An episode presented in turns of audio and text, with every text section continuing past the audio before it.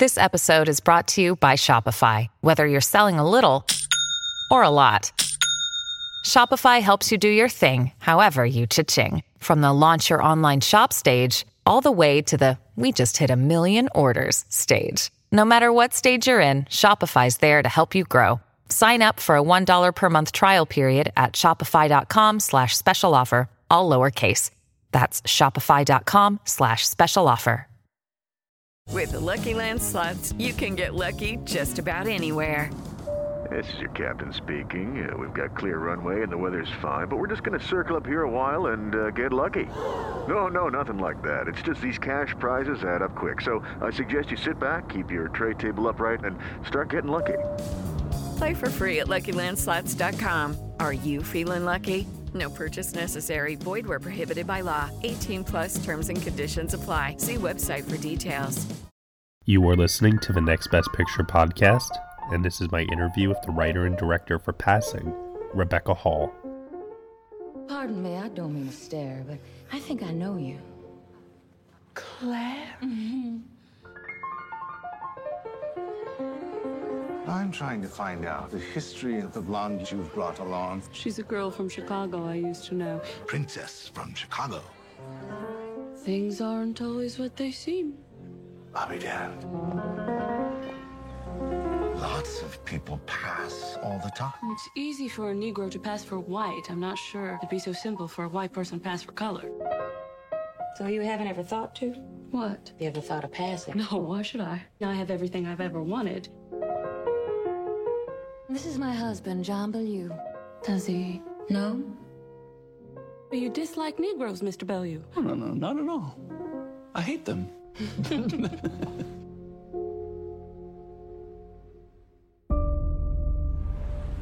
Isn't she extraordinarily beautiful?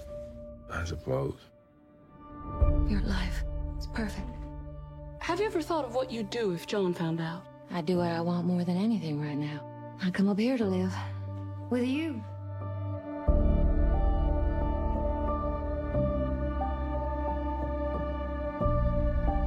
You think they'd be satisfied being white?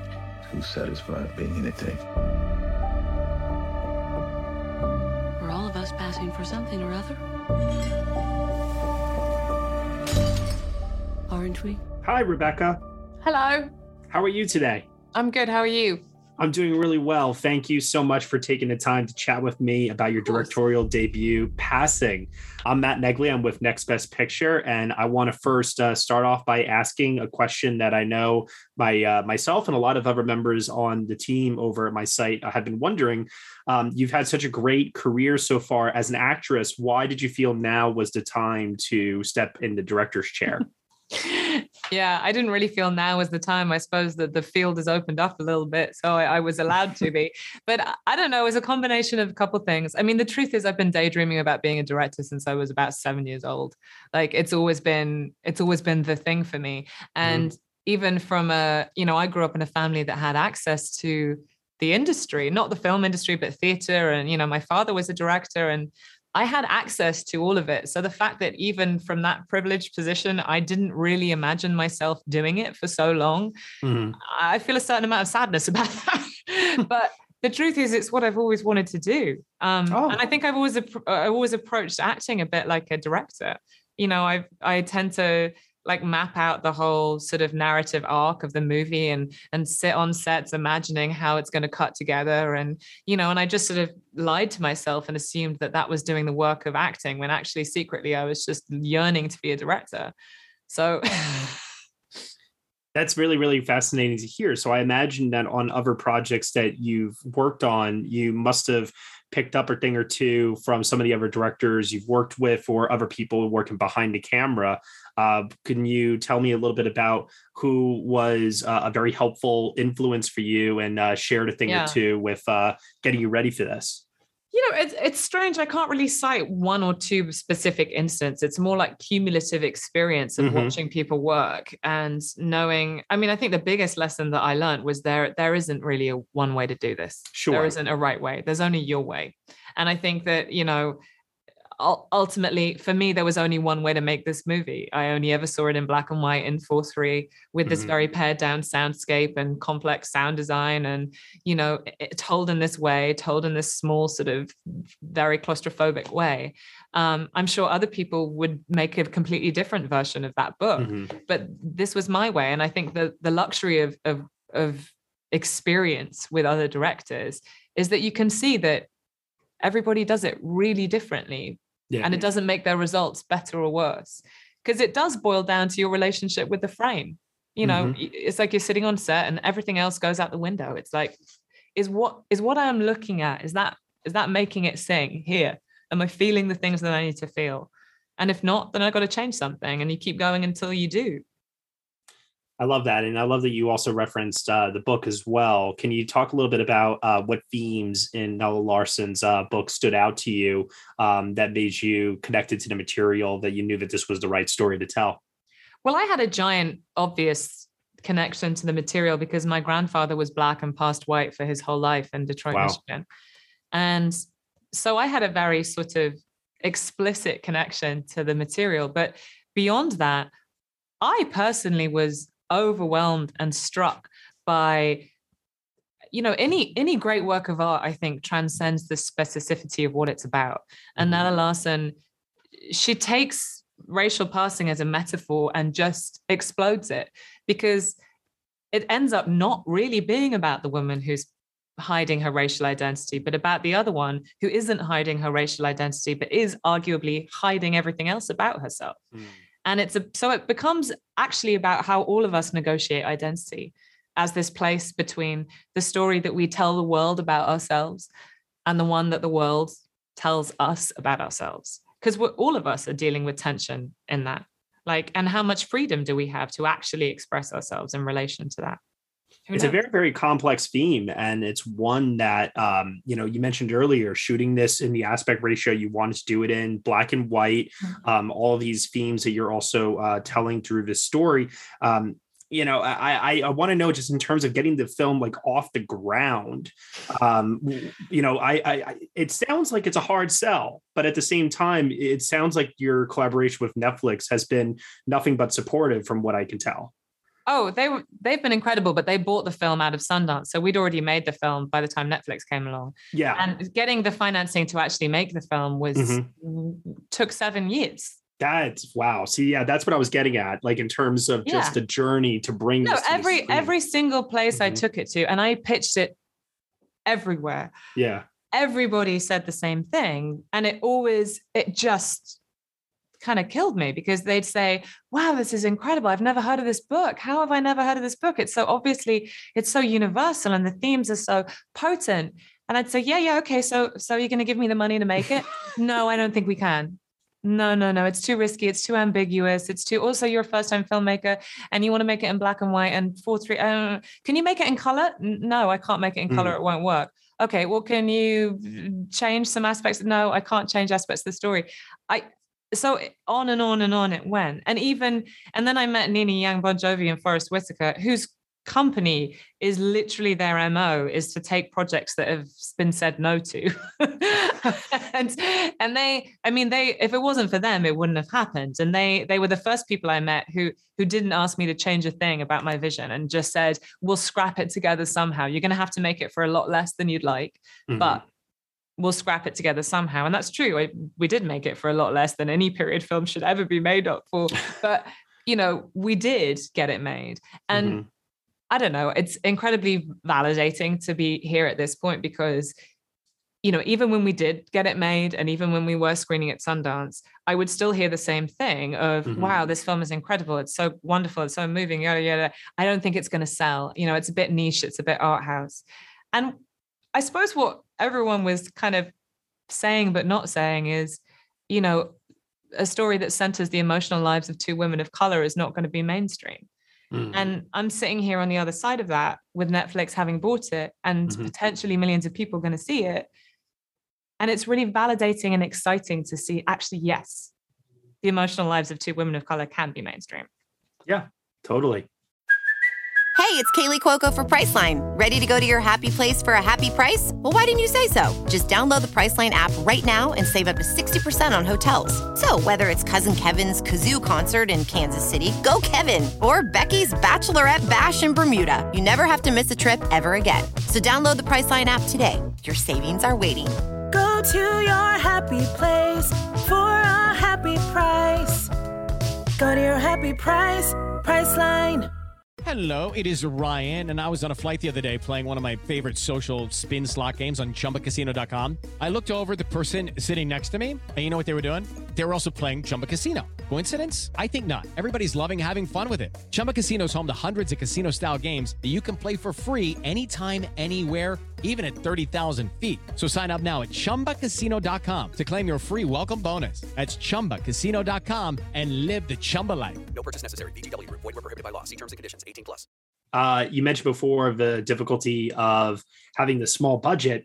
So you have to do research into New York and Harlem specifically during this time period Mm. and find a way to translate that to the screen on this smaller than usual budget that one would like to work with. Mm. Uh, but you found, in my opinion, some very unique ways to um, get around some of these challenges that were presented to you. Can you talk a little Yeah. bit about, uh, you know, the filmmaking process of trying it's- to it's do a of- piece? It's that sort of old adage of turn turn your misfortune into a strength or whatever it is you know Mhm. it's like you know it, it forces a certain amount of creativity. But i will say that a lot of the ideas that i had about this the story anyway sort of worked on a smaller budget. Like I, I counterintuitively did not want to make a noisy film everyone talks about the 1920s and there's a sort of assumption that it's loud because we use this phrase the jazz age so everything is blah, blah, blah, blah, Yeah. and you know loud and exuberant and all the rest of it and and I didn't want to see Harlem like that. I wanted to see Harlem from the very narrow perspective of someone who's living a very claustrophobic existence. Mm-hmm. So instead, you you only see, you know, the sort of repetition of her domestic life. You only see this little patch of street because it's the only patch of street that she sees every day. So you only see it from one angle.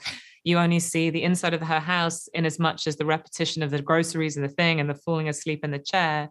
And her house is sort of sparse and not really lived in. It doesn't actually look like a 1920s house because it she's not entirely expressing her full self. So there's like not enough stuff on the wall. Mm. Um, and also the movie is really literally quiet. Like the sound Mhm. design was very purposefully that because I do think I do think this movie does require something of its audience.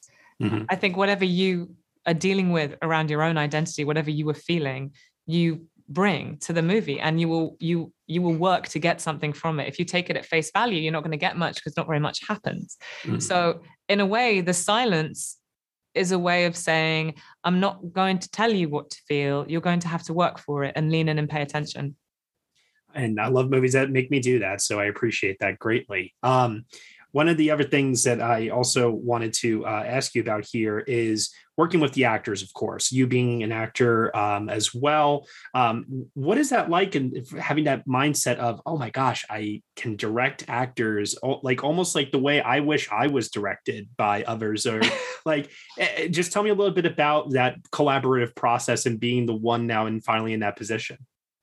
yeah i suppose um i suppose the the, the truth is there's no one size fits all like Mhm. I think that my father was a theatre director and he always had an uncanny ability to walk into a rehearsal room on the first day. I know this because I work with him. and he would just sort of wander around the room when everyone was having tea and chatting. And sort of, I could see him sort of like quietly taking in everyone's varying energies. Mhm. And over time, I sort of worked out that what he was doing was trying to understand what everyone, the different needs of everyone in the room Mhm. because really the best directors work out what every individual actor needs in order to make them do their best work. Like you're not going to make them do that they're still doing it. You're never really controlling it but you Mhm. want them to feel supported so they feel free to to go there. Um and it was so that sort of intuition and that kind of feeling thing is is something that i think i i brought to it. But also it was pretty prescriptive because the subtext of this is so myriad Mhm. in a way we had to all really work out very very particularly and very specifically what was really going on underneath all the time at every given point. Yeah. So so I could capture it, so they could play it, so they could play it with each other. So we did rehearse and we did talk extensively and we did map things out. And and also i had to be very prescriptive about the blocking because the 4-3 aspect ratio meant you know and there was a lot of composed shots like whether there are scenes with the two of them and claire literally takes over irene's shot when irene leaves the frame. Mm-hmm. you know very deliberate sort of signifiers and visual motifs um, that we had to work in. So i did i did have to say to them look this is this is a bit different. This is formal filmmaking you know mm-hmm. this is stylized and it's a little heightened. So i'm going to need you to stand in specific places. I'm giving you boundaries just like everyone has boundaries in the film. Within those boundaries i want you to feel free emotionally to do whatever yeah. you need to do and i will help you do that but i need you to i need you to stand on your mark basically.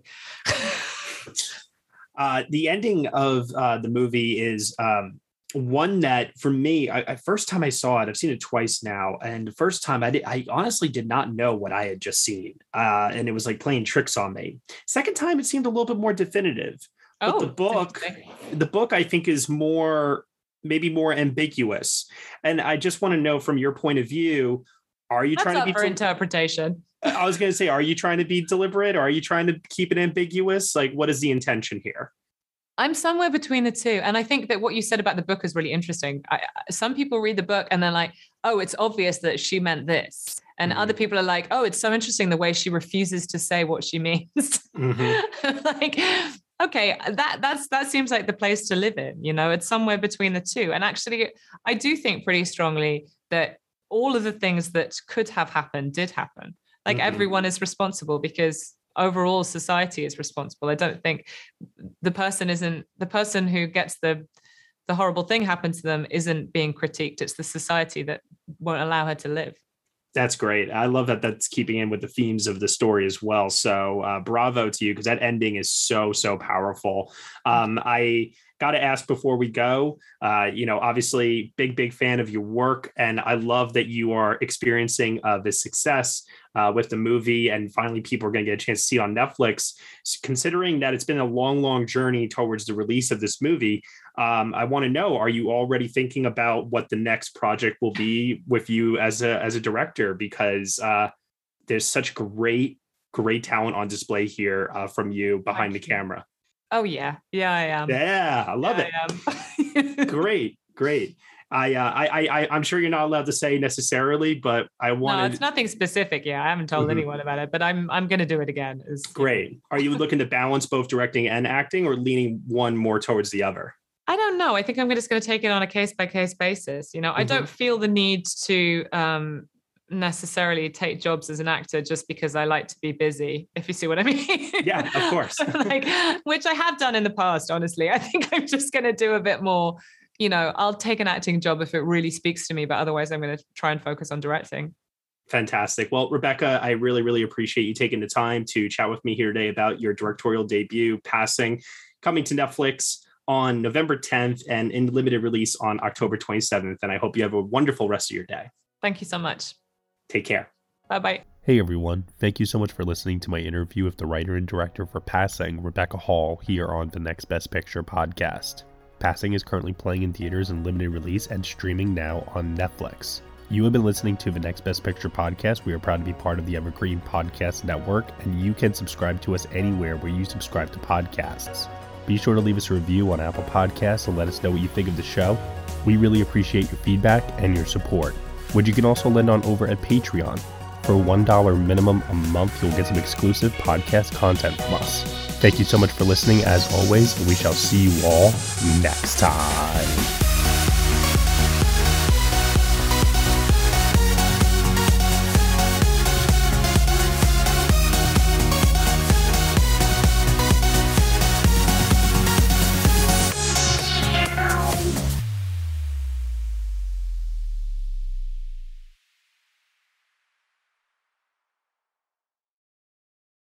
Lucky Land Casino asking people what's the weirdest place you've gotten lucky? Lucky? In line at the deli, I guess? Aha, in my dentist's office.